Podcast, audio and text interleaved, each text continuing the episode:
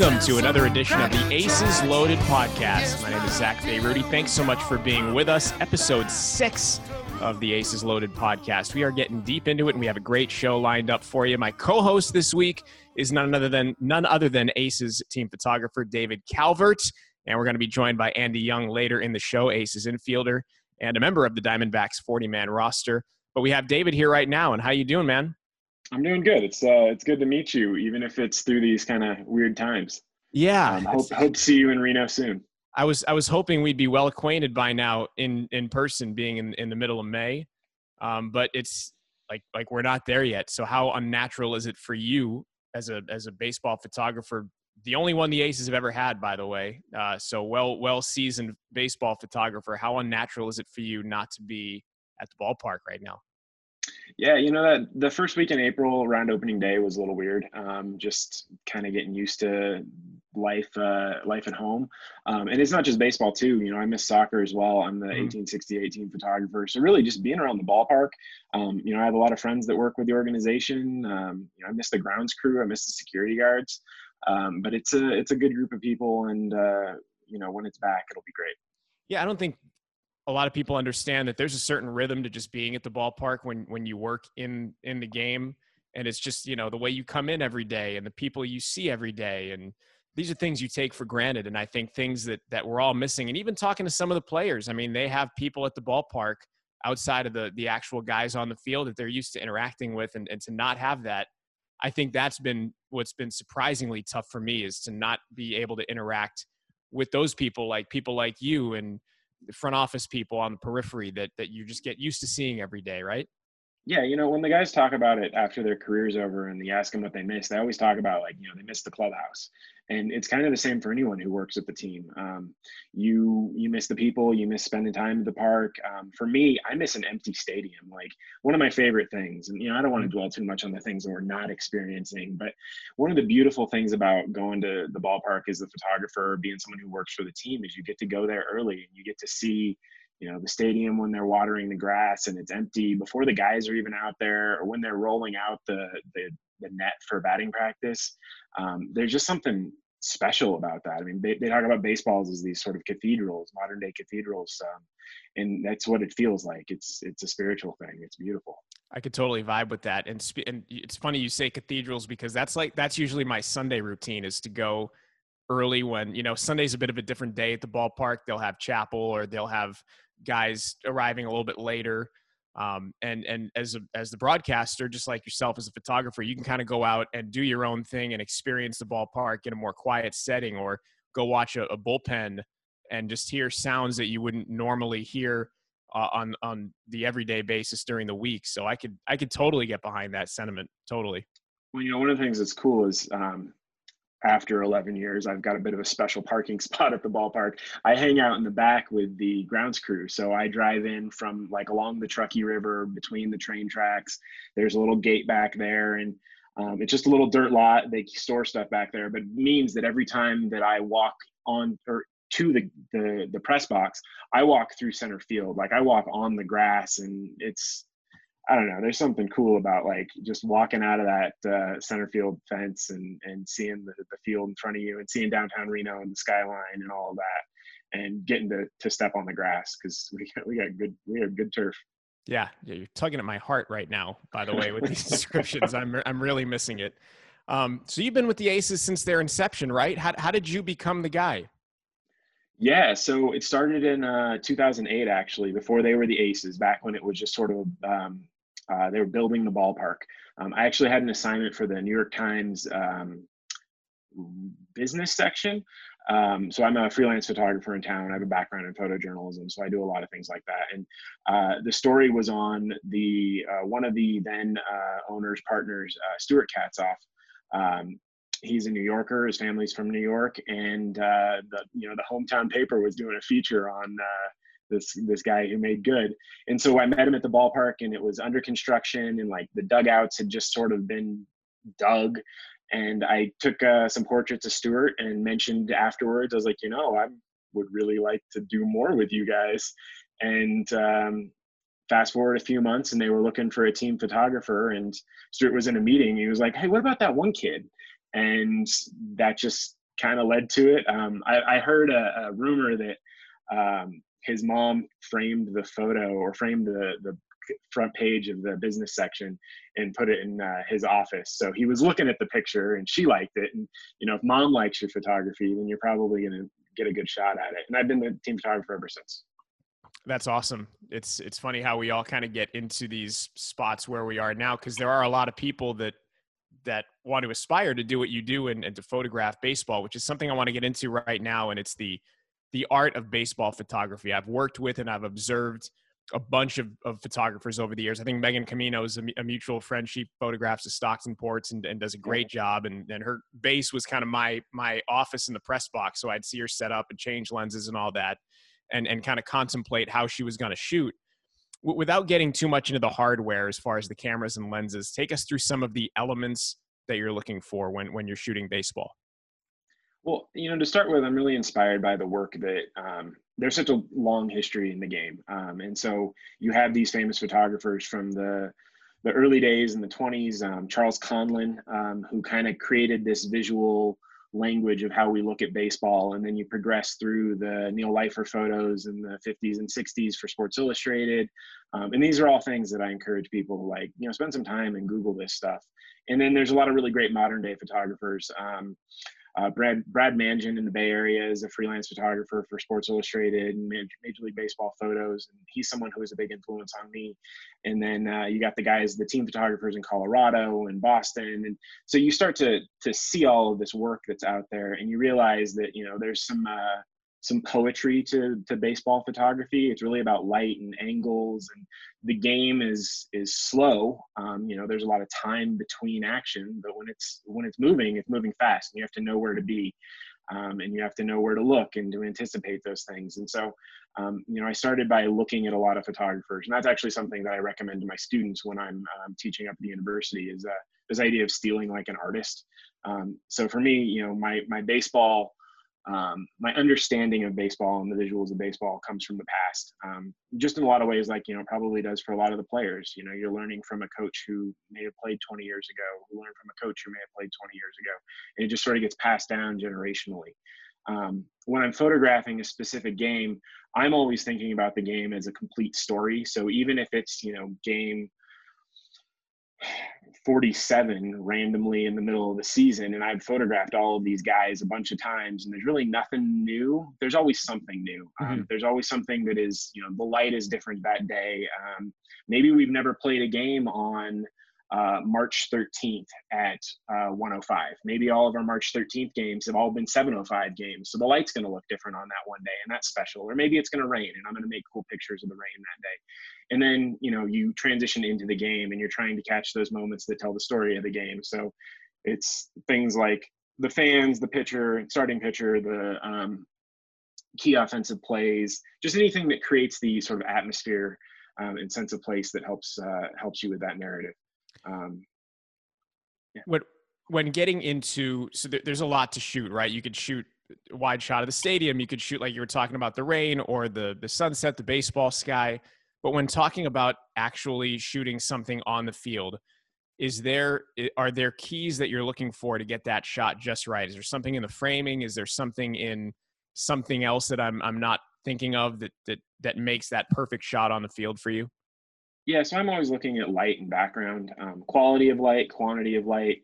Um, directional lighting is really key with baseball. You know, as the sun sets, it kind of peeks through that uh, the concourse and those little gaps in the um, the stadium, and it creates interesting shadows. Um, that's a big thing in baseball.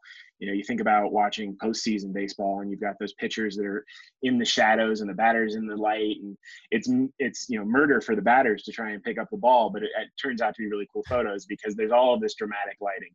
Um, so those sorts of things, and then clean backgrounds or interesting backgrounds. Um, one of the things, you know, having done this as long as I have, I remember when the stadium didn't have any advertising in the outfield, and um, you know, probably not the smartest business decision at the time, but man, did it look beautiful. And you know, even now, it's one of the things that we've uh, been pretty good at is making sure that we're trying to um, respect the playing field and make it visually interesting to look at and um, you know, I like to work that video ribbon that we have in the scoreboard that's on the our sort of our, our big wall in left field. work that into pictures. Um, sometimes I'll go up on the roof and shoot down. I'm looking at different angles. Sometimes I photograph from the stands. Uh, anything that just sort of uh, just makes it easier to focus on uh, the play or the the my intention. So I just to kind of drop this in. I've gotten, and I, I, wish I could remember the specific Twitter handle or handles that have these photos. But have you have you checked out some of the old photos that they've gotten to be in color, like photos of the Polo Grounds in New York and uh, photos of Ebbets Field? And these were like black and whites, and now they've been made into color. Have you have you gone back? And, and you seem to be a baseball history guy, but have you able to go? Have you been able to go back and see some of those and, and to draw any kind of uh, inspiration baseball wise from those old photos? Oh yeah, especially the big wide photos that creating that sense of place, like how you photograph the stadium. Um, in the early 50s, uh, Ebbets Field, um, great advertisements out there, just a yeah. huge wall of ads. I mean, it looked like minor league baseball, uh, you know, your classic double A stadium, but it's, it's Brooklyn and it's this great atmosphere. But one of the things that's really cool is in right field, there was a giant, I'm probably thinking maybe 80 feet by 30 feet uh, Lord Calvert whiskey advertisement. So I'm I'm very familiar with it.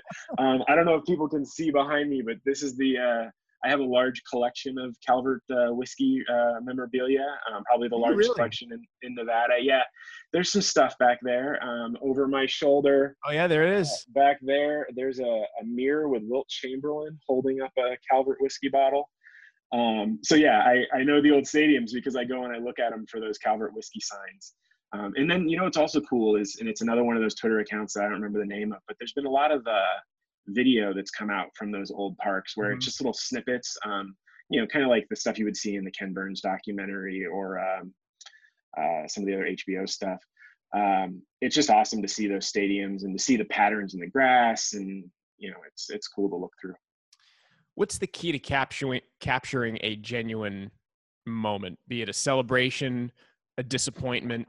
Because you know you can point and shoot your camera, but I imagine there's there's a lot more that goes into it. There has to be a sense of awareness and anticipation on your part, and a, and a sense of hey, I want this to to be what it is genuinely and not get in the way. What's the key to capturing a walk off or a tough moment for a player in your mind? Yeah, so a lot of situational awareness, understanding where we are in the game and what's happening, and is there a potential play at the plate? Is this a double play situation? Is this an important strikeout? Um, you know, might maybe you get a little reaction out of the pitcher. You don't see that as much in, in minor league baseball, especially you know the doldrums of summer. But knowing when you might see something is is important, and being able to focus on that stuff. And then you know walk offs are always interesting because um, one of the things that you're looking for in sports photography, three things you're looking for in sports photography action, reaction, and emotion. And the idea is that you can kind of combine all of those elements. You maybe create this Venn diagram, perfect picture, um, with potential for a walk off or any kind of big celebration. Um, you need to kind of come up with your plan. So you don't have time to be switching back and forth between cameras and lenses.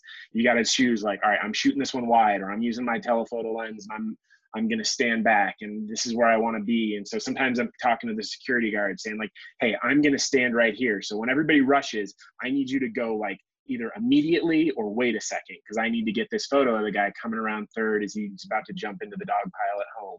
So it's just a lot of planning that goes into that sort of stuff.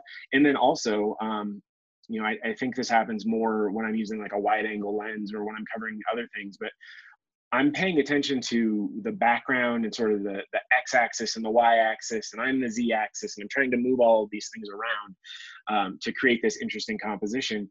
And intuitively, I'm just sort of feeling the moment. So I I kind of know that something is happening as I'm looking through the viewfinder. But you know, realistically, if you make that great photo, you didn't see it happen because that's when the shutter went off. Mm-hmm. If you saw it through the viewfinder, you missed it.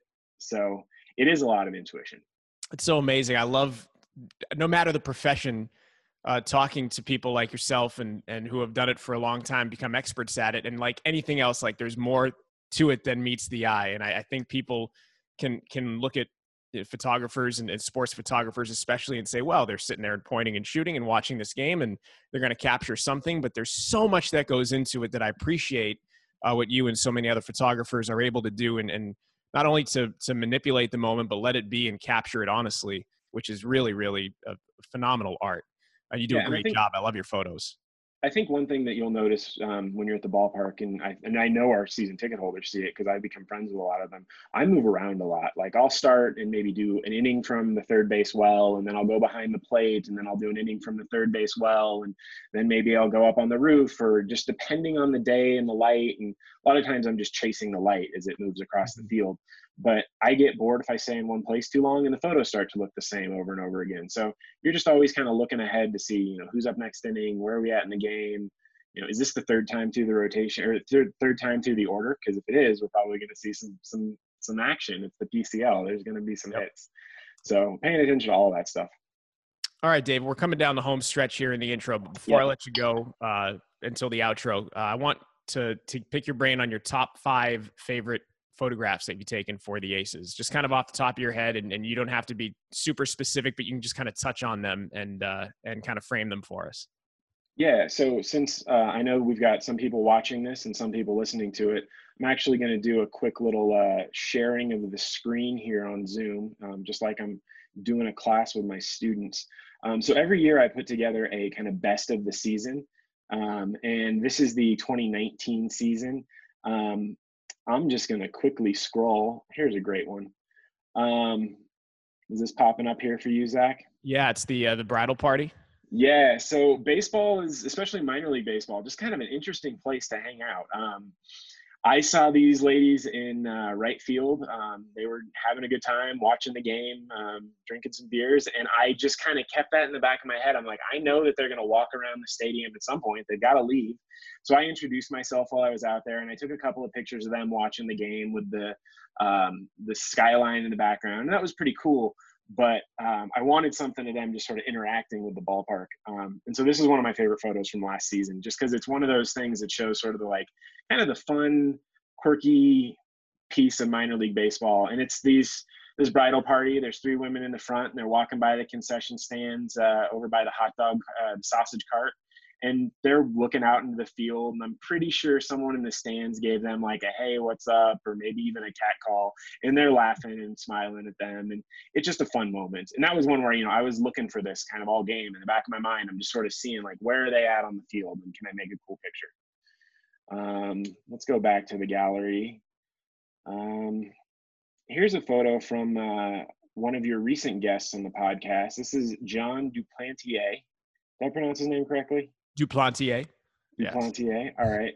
Close so um, this is another one of those examples of just, I mean, there's nothing special about this photo from an action standpoint.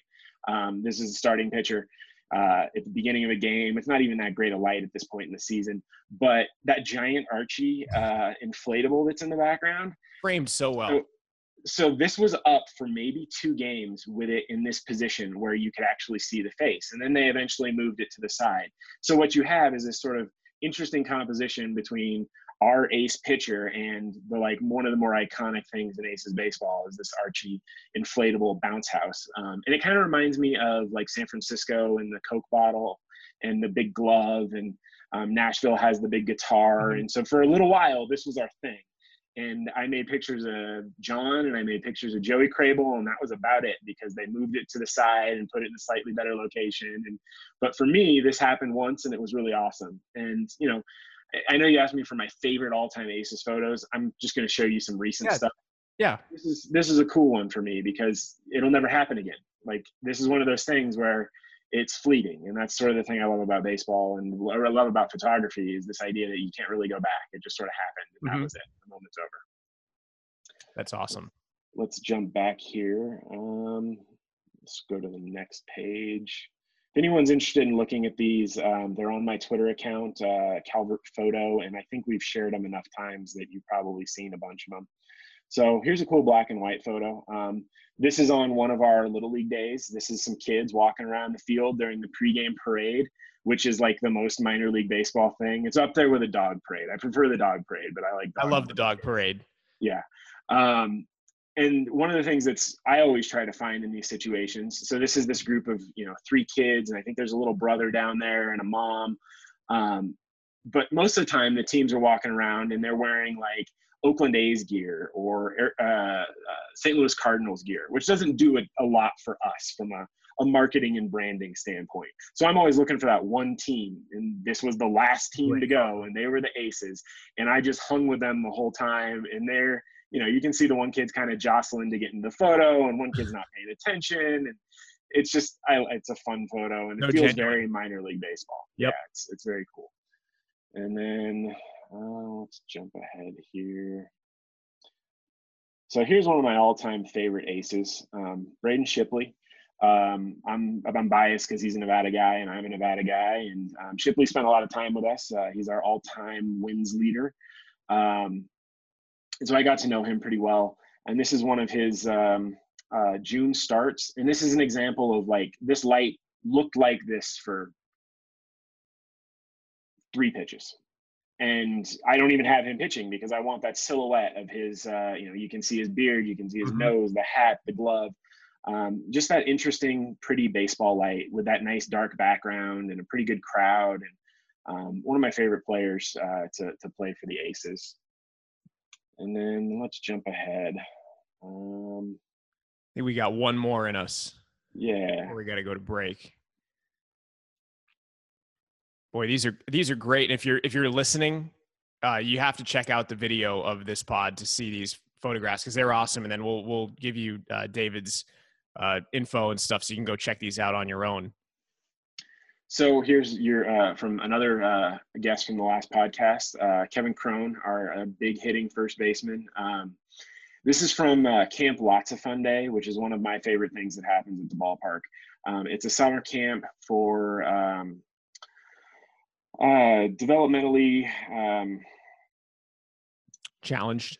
challenged um, kids and adults um, it's really all ages which is one of the things that i think is cool about it. You've got some some young teenagers but then you also have some people in their 30s and 40s and they come out to the ballpark every year and they you know get to, to play some ball on the field for about an hour and the players are out there with them and um, i believe uh, that's blake swihart throwing a ball to him, mm-hmm. uh, former Red Sox, current Texas Ranger. And then you got Cron there, who is about to run the bases with this kid after he hits the ball. Um, and it's one of the coolest things that happens at the ballpark. And it's honestly, you know, if if something, it's one of the things I would miss the most if we didn't have baseball um, this season is seeing the guys interact with these these fans and seeing how much it means to um, the camp lots of fun participants uh, to be there and to interact with the players and you know their parents sit in the stands and it's just it's a really beautiful emotional day um, and so for me this is a photo that's really tied to memory um, as much as anything and that's one of the things that great photography does is it sort of uh, um,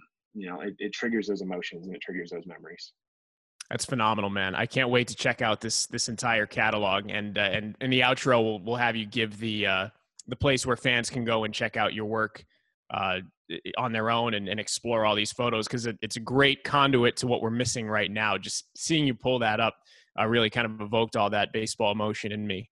Uh, thanks, Matt. Thank you for delving into that for us and and the uh, uh the specifics and the elements of how you photograph baseball. It's fascinating to me, and uh, we'll, we'll catch up with you in the outro. Okay.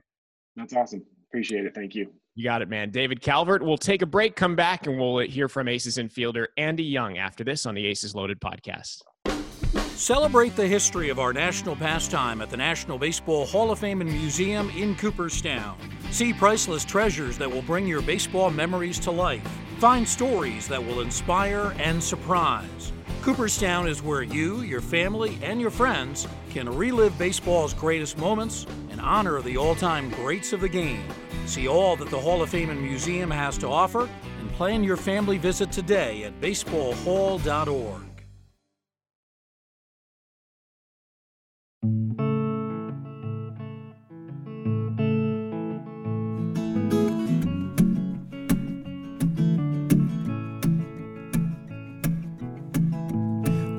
lips, pale face, breathing in snowflakes, burnt lungs. We are back on the Aces Loaded podcast, and our baseball interview this week is none other than none other than Aces infielder Andy Young. 68 games with the Aces last season. Uh, infielder, outfielder, utility. We'll talk about where you're going to fit in as far as defensively here coming up in a little bit, but uh, the number 20 prospect named this year by Baseball America and the Diamondback system coming into the season. Uh, so, how you doing, man? It's uh, obviously been kind of an eventful off season for you in, in, a number of different ways, but are you hanging in there? Yeah, I'm doing well. Um, I think baseball players are pretty resilient in the fact that uh, you can take what happens and and uh, kind of roll with it. That's kind of the sport we play. But yeah, I'm hanging in here. I'm just trying to stay ready. You know, I'm doing everything I can. Still in Arizona, still working out with the team, kind of as much as we can. But um, just yeah, it's it's all right. You know, for the circumstances.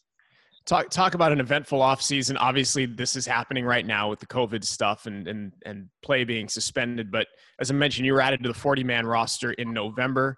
Obviously, it's a big step for a minor leaguer to be added to the 40 man. How exciting was it for you to hear that news, and, and were you expecting it?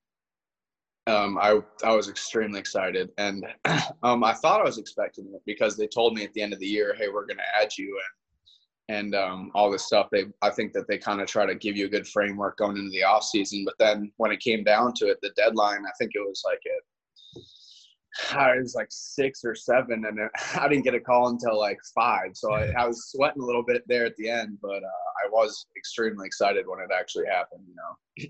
You and I were talking a little bit before we actually came on, and and there are a couple of interesting ways to look at this, and and the way I was looking at it was, man, it's got to be tough for you to finally be on the 40 man and then to not have a season up until this point.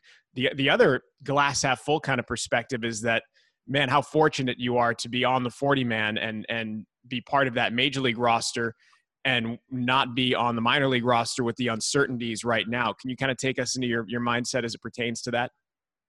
Yeah, so I, I've been looking at it. Um, I've trying. I've been trying to be optimistic, and I've I mean, I was in Double A, I was in Triple A, and um, I've never played a game in the big leagues. So a majority of my friends in baseball are, are minor league players. So when I talk to them and I see what they're going through, it's it's pretty easy to to be to be happy with my situation. Not happy, but much less frustrated than I could be, because they're they're not going to get a season and they'll likely not play. So they're looking at, at jobs that they haven't had to look at. So I think that if you look at it that way, I'm pretty lucky to be under the Major League Baseball umbrella. You also have a, had a, a, ton of momentum, I would I would say, coming into camp in, in 2020, based on your performance last year, and, and even going back to when you were drafted, which I want to get into. You've been a consistent performer. Um, how hard is it from from the standpoint of now you have to have this break? You've you've been you know off for a while. I, I'm assuming you're doing whatever you can to stay in shape and to, and to stay uh, you know dialed in. But but how tough is it to just have to shut it down right now? Um, it's really hard because everyone was ready. I mean, we were. I mean, I was seeing the ball well. I think a lot of hitters were. The the defense was coming. Everything was was going. I was pretty certain I was going to go to Reno, and then um, I'm very comfortable there. I liked it there. I mean, the team we like. It was just a good feeling. Everyone kind of knew what was going on, especially my second year at the organization. So it, it was definitely tough to shut it down, but now I'm just looking at it as like the off season, you know. So everything that I did this off season to get myself ready for the spring and this season, I'm gonna go back to and continue to do. And I'm kind of looking at it as an opportunity to get better. When a lot of people uh, maybe can look at it as a, I was ready and now I'm not. It's I can just hopefully I'm flipping it back to off season work. Let's get back to whenever spring training is because it, it doesn't really matter. You know, you can just go back to the off season program and get it going. I was going to say, did you get a sense of in camp where you'd be assigned? Uh, you just said Reno. I was assuming Reno too, just based on on the history. But did you get that sense before everything got shut down? Um, yeah, I think so. I was actually optioned. I think like the day before everything was shut down. So I was I was pretty certain I was going to go to to Reno. Mm-hmm. Yeah, pretty pretty much seals the deal. Uh, yeah. By the way, what are, what are you doing to stay in shape right now? What are you doing to stay? I mean, to stay ready to hit. Like staying in shape is one thing, and then and then staying on top of what it takes to be a consistent hitter is another thing. What are you doing for both of those? Yeah, so fortunately, um, baseball players are really close knit, and uh, I've been fortunate to meet a bunch of guys in the Arizona area now because it's my second year. I'm close with a lot of guys in the Diamondbacks organization, and um, one of my friends actually owns a a hitting facility. So we've been going in there with a bunch of guys and and hitting and kind of doing the same things I would be doing if it if it was in season, doing my routine, doing my machine work and stuff like that. So the swing feels good. I'm doing everything I would be doing, so that's that's really nice, you know. And it's, it's fortunate too because I feel like a lot of people are really struggling to find spots. Yeah, it's it's amazing the guys that I've talked to. Some like we talked to uh, to John Duplantier and to to Kevin Cron last week, and they've been able to kind of get their their work in. But I've talked to some guys that have it's been a struggle just to find facilities, and that's big time that that you have that hitting facility you could go to. Yeah, yeah, for sure. Uh, let's talk about your path here for a little bit. 37th round out of Indiana State. The Cardinals drafted you. Uh, you, of course, were part of the, the, Paul Goldschmidt trade. Goldschmidt goes to St. Louis, and you, along with Carson Kelly and Luke Weaver, are sent to the D backs. This happened in the offseason before 2019. First of all, going to the trade, what were your thoughts right when that trade happened? Oh man, that's that's kind of a crazy story. If you've never heard it, I was I was sitting out in, in a actually in a deer stand in North Dakota. The off season was was happening, and um, I had a call. A deer stand. Yeah, deer stand. I was bow hunting. And okay. I and it was snowing, and I got a call from a number I, I didn't have. And by the time I got to my phone, I couldn't even I couldn't get to it. And I was like, ah, it's it's all right. I'll I'll catch him later. And then I got a text, and it was this is Mike Girsch, which is the GM of the Cardinals. And I was like, well, I don't talk to being a double A player. I don't talk to Mike Girsch that often, so I should probably take this. So I started walking back to my to my truck, and um, by this time I was starting to get texts, and my agent called me, "So you're you're getting traded." and all this stuff. So I was like, man, this is this is kind of crazy. And I finally get back to my truck and I and I, I call him back and he's like, we're not going to tell you who it's for, but your trade to Arizona. Thank you for everything and everything. So it's kind of cool. I mean, obviously, I didn't know who it was for right away, and then when later on the Goldschmidt um, piece came out, then it was like, wow, it's all over ESPN, and and I mean, just being connected to his name is pretty cool because mm-hmm. he's, I mean, not only a great baseball player, I mean, he really affects the community in a great way. So that was that was awesome. But then another funny part of that story is, so I'm getting all these texts when the, it comes out that it's Goldschmidt, and then my buddy I was hunting with, he called me and he's like, "Hey man, I just I just shot a buck," and I was like, "Oh wow!" So it's like he's like, "I need help finding it," and I'm talking to, I'm trying to do I'm trying to do interviews with like you know Sirius XM and all yeah. these people are calling me and they're like, "Hey, what are you thinking?" And it's like I'm doing this as I'm driving my truck through a field as it's snowing in the pitch dark, looking for my oh friend my and his deer. So it was just a wild night, but kind of a cool story. That's insane. That is a really cool story. Yeah. Um, you know, I've talked to a lot of guys that have been traded and, and guys that have been traded for for high level major leaguers, and and there are a couple of different ways to look at being traded. I think the positive way you talk about looking at things glass half full is that, hey, I I, I was a piece and a big piece of a, of a trade involving a perennial all star and Paul Goldschmidt. How did it make you feel that you were traded for that caliber of a player and obviously valued by the Diamondbacks? They wanted to get you. Yeah, I thought. I mean, I've I've always tried to be a, a half uh, a glass half full guy. So I, you know, I being connected to his name was awesome. Being wanted by the Diamondbacks was awesome. Um, I saw a lot of opportunities in the organization. So immediately when I was traded, I switched everything to the, the, the opportunity and being connected to his name. So I mean, that was just how I've been looking at it from day one. So it's it's cool, you know. The, the other crazy part of this is, I mean, going back to where you were drafted, 37th round out of Indiana State. I mean, you, you were a guy that, that fell pretty far in the draft. Uh, but you burst onto the scene right after you got drafted. You had 284 in 58 games in the Midwest League with Peoria. How much did it help you mentally to have that type of success right out of the gate? Um, a lot, you know. And the year before that, when I went, I actually started in the GCL. So being a, a senior sign that starts in the GCL, the bottom of the barrel is is pretty rare. So I was with some younger kids. So that was pretty eye opening to kind of see how they they valued me right away and then I played I played pretty well there, and then I got to go to state college with with with Tommy Edman and kind of that that core group of guys in my draft class. So then it's like, all right, I'm I'm getting closer, you know, I'm getting closer, and then um, we actually won the New York Penn League, and I was in the middle of the lineup, and I kind of felt like I felt like I belonged there. So the year after, when they sent me to Peoria with that same group, then I was like, all right, we're we're back on track. The where you got drafted doesn't matter.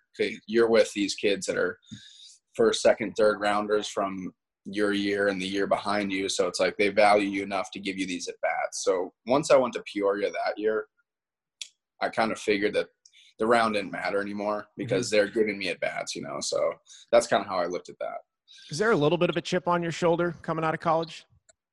Oh yeah, I think so. I think everyone has one. You know, I think it's it started way before I was drafted, but I think it was just kind of a you get to a level and you you see what you can do and you see how the players line up and you're like, all right, I, I can do this. You know, it's it doesn't matter where you're from, being from North Dakota or being a 37th round pick, you just get there and you're like, all right, I, I think we can play with these kids, and then you just kind of keep that from from JUCO to Division One to rookie to to AAA. You know, and I don't think it changes that much. By the way, being from North Dakota, which is kind of obscure in terms of the, the baseball hotspots, is, is there somebody that yeah. you looked up to? I mean, I think Travis Hafner comes to comes to my mind as a prominent yeah. player from North Dakota. Is he the one, or are there other players from North Dakota that you kind of uh, jived with growing up? Um, he definitely was one of them, but I think the biggest one for me was probably Darren Erstad. Um, Good one. Yeah, so my dad is from Jamestown, which is the same town Darren's from, and he actually coached him. My dad coached Darren in high school, so we had kind of a cool connection oh, wow. And we'd come down to Tempe every year and watch him. So he was, I mean, that was just awesome. I wanted to come down to Arizona. I wanted to play for the Angels. I wanted to do all that stuff, you know, because I was, I was a younger kid, and um, yeah, so he was, he was probably one of the top guys for me. Totally, that's a that's a great pull right there. Yeah. Um, so, so, you follow up your 2017 and in 2018, you proved 2017 was not a fluke. 12 home runs in Palm Beach, and you hit 276. Now, I'm, I'm very familiar with the Florida State League. It's where I started my career, and that is a very pitcher-friendly league. I mean, that's not yeah. that's the furthest thing from the PCL. But you hit 12 home runs, the 276 average. You get promoted uh, to Springfield. You hit 319 with with Double A Springfield. What was your key to staying consistent while transitioning from from college to the pros and, and having that kind of a sense that you did? Because it's, it's not easy. I've seen guys go up and down. Yeah so i think that um, i think i'm a much i think the the level of play between college and double a is is a, obviously a massive jump.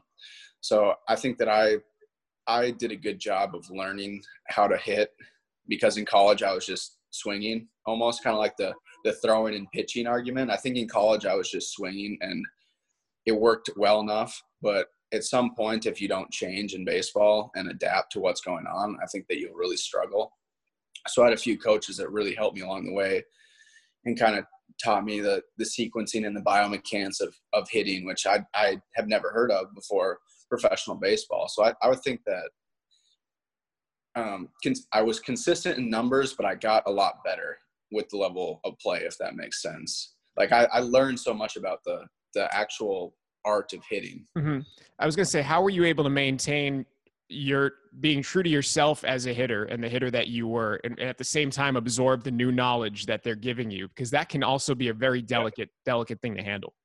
Yeah. Um, again, it goes back to coaches. I had so Donnie Ecker was my hitting coach in um, in low A, and he's now uh, I think he's the big league hitting coach with the Giants now but he flew through the system and he knew things that I've never even heard of. And he got in on the analytics and he did such a good job of of teaching different things to different people because sometimes when people have a cookie cutter approach to teaching hitting, it can work with some people and not work with other people. And I think that that's when you can get in trouble. And that also makes hitters very stubborn and unwilling to learn things mm-hmm. because it didn't work. But he kind of, he could look at swings and tell them what to, kind of what would work for them and then say it in a way that works in in the hitter's mind which is is really unique and cool. So i think that a lot of the credit goes to my coaches you know. What was it like jumping from organization to organization from the cardinals to the diamondbacks? And, and was there a big shift and adjustment that you had to make going from one organization to another? Because organizations can have different philosophies as they pertain to hitting or pitching or what have you. What was the transition like for you um, I really liked both organizations. I think that they're pretty different, but I, I really like the Cardinals. Um, I love the Diamondbacks. Um, the Diamondbacks are probably a little more analytical than the Cardinals were, and that also could be. Um, I was in lower levels with the Cardinals, and I don't know if that's how the Diamondbacks run their lower lower levels, but in the upper levels with the Diamondbacks, they're a little more analytical. So I don't know if it's really the difference in organizations or just difference in in levels I was in. But I kind of liked getting to the Diamondbacks and and having heat maps and all that stuff readily available because I I like to try to dissect that stuff, you know. Sure. So let, us talk a little bit about the Diamondbacks. So last year, your first season with the D-backs, you started Jackson, you come to Reno. Uh, 21 homers in 68 games in in Reno, which is outstanding, obviously. Uh, there also comes with it the stigma of that happening at, at Greater Nevada Field and in the PCL with the, with the ball being the way it is and, and the altitude being what it is. Um, I, I, asked this to Kevin Cron last week, and I'll ask you: Is is there a mind game you have to play with yourself in terms of the approach when you hit in the PCL? Because there is a tendency, I think, when you get into these ballparks as a hitter, you hit it high and let it fly, and you know you're going to hit the home runs, but consistency is also pretty big. Is there a, a mind game you play with yourself to keep that level of consistency while still getting the, the power in there? Um, I don't think it's a mind game. I think that I'm I'm conscious of of the angles I'm setting, and uh, there are definitely some angles I'll set with my swing at Greater Nevada Field that I I wouldn't set in in the Florida State League. You know, because you you saw how the ball flies there, and, and it probably wouldn't work. But um, I think you don't change. Like you, you can't really change what you're good at. You can't change what got you there. So I think that you might change a few things. I mean, it's the same thing as if the wind's blowing 100 miles per hour in. You know, you you have to kind of switch your mindset, or a pitcher throwing away. But none of that really changes what you do, if that makes sense. Mm-hmm. So it's kind of it's kind of both. You know, don't get too far away from what got you there, but also be smart enough to make an adjustment of of the spot you're at. Can you kind of expand on the on the uh, angle of your swing, what you were talking about, and take us a little deeper into that because that's fascinating to me. Yeah, so I just think that, um, so like let's say the Florida State League for for example, I probably if if we looked at the analytics, my swing would be a little flatter because a lot of those balls we played at Roger Dean. I don't know if you're familiar that's, with. That's the ballpark that I grew up. Uh, I I had my first season working in baseball, Roger Dean, with the Jupiter Hammerheads and Palm Beach Cardinals. I'm very familiar with it. Yeah, so you know that the ball does not want to to go out there. No. I mean, you you have to absolutely get it. So to to just keep ripping balls in the air was, I mean, it's you you can do it if you want, but a lot of them will be caught. You know, so a lot of I was trying to I was still trying to do damage because I I think that that's the way baseball is. You have to try to extra base hit, they score runs. You know, so I'm still trying to shoot gaps. I'm still trying to do damage, but I'm not trying to hit the ball directly up you know and there are some times in in reno where it's like i can i can change my sights a little bit and if i hit a ball on a, a maximum angle let's say 30 degrees to center field like it could be a home run you know and there were balls that i hit off the hitter's eye that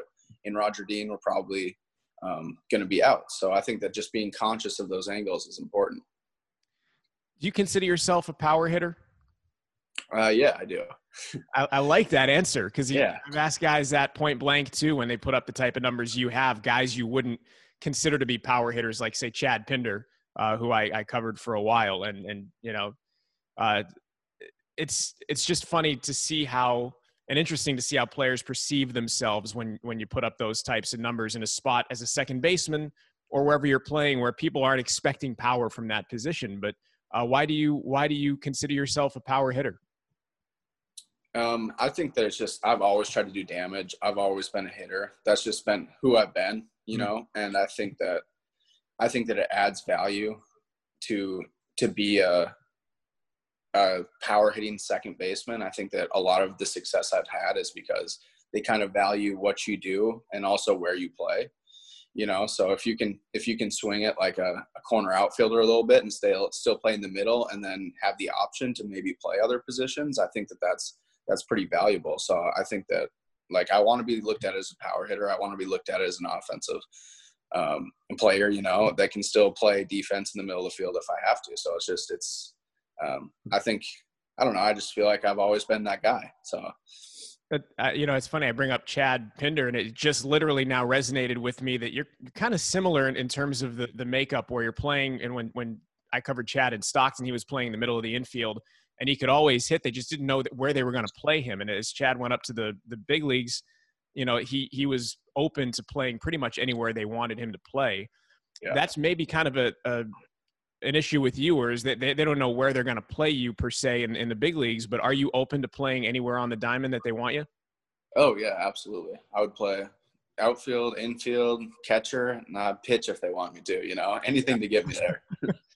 um, speaking of, when when do you hope to make that that jump and and what do you think it's going to take for you to to get to the next level i mean you're right on the precipice but is there something in your mind that you could do to push you over the edge um so this this year is for the when this year is i mean it's we're gonna have to see the the pa and the mlb how sure. they how they argue this out but uh i mean if, if this was a normal year i would have thought that this would have been the year i would have made the jump and to change i mean i think that i continue to just get better at everything that i try to do but i had success in reno and i think that if i came back and continued to do what i did in reno and then just i mean the next year you go to a level it's always going to be a little a little bit easier so I think that if I just continued to do what I was doing in Reno, I would um, get the call sooner than later. You know. Uh, I, am hoping we're all hoping that for you, Andy. Uh, and and thanks so much for joining us. But before I let you go, a little trivia: Do you can you uh, name the most prominent big leaguer right now coming out of Indiana State? I have one in mind. There might be another one, but Sean Manaea, probably. Yeah, that's the one I had. That's the one I had too. I was, yep. I was I was racking my brain before we came on. I was like, I know there's an Indiana State guy in the back of my mind, and it was obviously Manaea. So yeah, yep, yeah, doing doing good things, and uh, we okay. hope you're doing good things soon too. Uh, hang in there, man, and hopefully you get your crack soon, and, and hopefully we're all back soon. But we appreciate you hopping on. Yeah, thanks for having me. You got it, man. Aces infielder Andy Young will be back with more Aces Loaded podcast after this. Did you just look down at your phone? You did it again, didn't you? You know, you're flying down the road in a three ton hunk of steel, and a text takes your eyes off the road for an average of five seconds. At 55 miles per hour, that's long enough to travel the length of a football field and cause some serious damage. Turn it off. Trust me, whatever it is, you'll live. Learn more at stoptextsstopwrecks.org. Brought to you by the Ad Council and the National Highway Traffic Safety Administration. Back to close out the Aces Loaded podcast. Want to thank Andy Young for joining us. Phenomenal season that, that he had. Not only phenomenal season, but a phenomenal career to this point. And, and we certainly hope that baseball comes back and that he can take that next step because he is, man, he's right on the brink. Uh, also want to thank David Calvert, the outstanding photographer for the Reno Aces, the only one they've ever had. And so he's got all the all the photographs going back to to the inception, I would imagine and and talk about being not only a photographer but a historian. Uh, David, I'd imagine that you can you could pretty much put a photo to any memory that anybody might have at, at Greater Nevada Field, which is something only you in the universe can can say. Yeah, you know, I've missed some games, and I definitely remember the ones that I missed if something big happened. But you know, just yesterday um, was the anniversary of Armando Galarraga's almost perfect game, mm. and I'm like, you know what? He pitched for us in 2011, and I'm pretty sure I photographed a start. It turns out he pitched on July 3rd, so it was our 4th of July weekend game. And I found a couple of photos and I shared the athletic article about him and I, I put one of the photos up there and it was just like, you know, it's, it's cool to be able to go back and look at, um, look at the team's history like that. And uh, yeah, I, I've definitely seen, seen a lot of baseball games. It's like 300 plus, almost 400 baseball games. Yeah, I can I can only imagine. And uh, Armando Galarraga, also known as the Jim Joyce game, that was the the blown call at first base when Armando was with the the Detroit Tigers. Yep. Um, where can people go to check out some of your photos if they if they need a baseball fix? Yeah, so calvertphotography.com is my website. But honestly, um, uh, I'm a big Twitter guy. So if you want to see, you know, me updating uh, with some some unseen photos right now, give me a follow on Twitter. Um, it's Calvert Photo uh, C A L V E R T. Yeah, um, just like the whiskey. Um, and then I'm on Instagram as well. Uh, I don't tend to share as much over there, but um, lots of Aces baseball and uh, lots of baseball related tweets. Um, I'm always sharing articles from uh, some of my favorite baseball writers and, and, photos from some of my favorite baseball photographers as well. So if you want to see what I'm doing, check, take a look at my Twitter account. Hey man, great stuff, and thanks for co-hosting this uh, this week, and, and hopefully we get a chance to actually meet in person soon. All right. Yeah, absolutely. Appreciate it. Thank you. You got it, man. For uh, David Calvert, thanks once again to Andy Young. Vince Ruffino is our producer. Zach Bayrouty saying so long. We'll see you next week back here on the Aces Loaded podcast.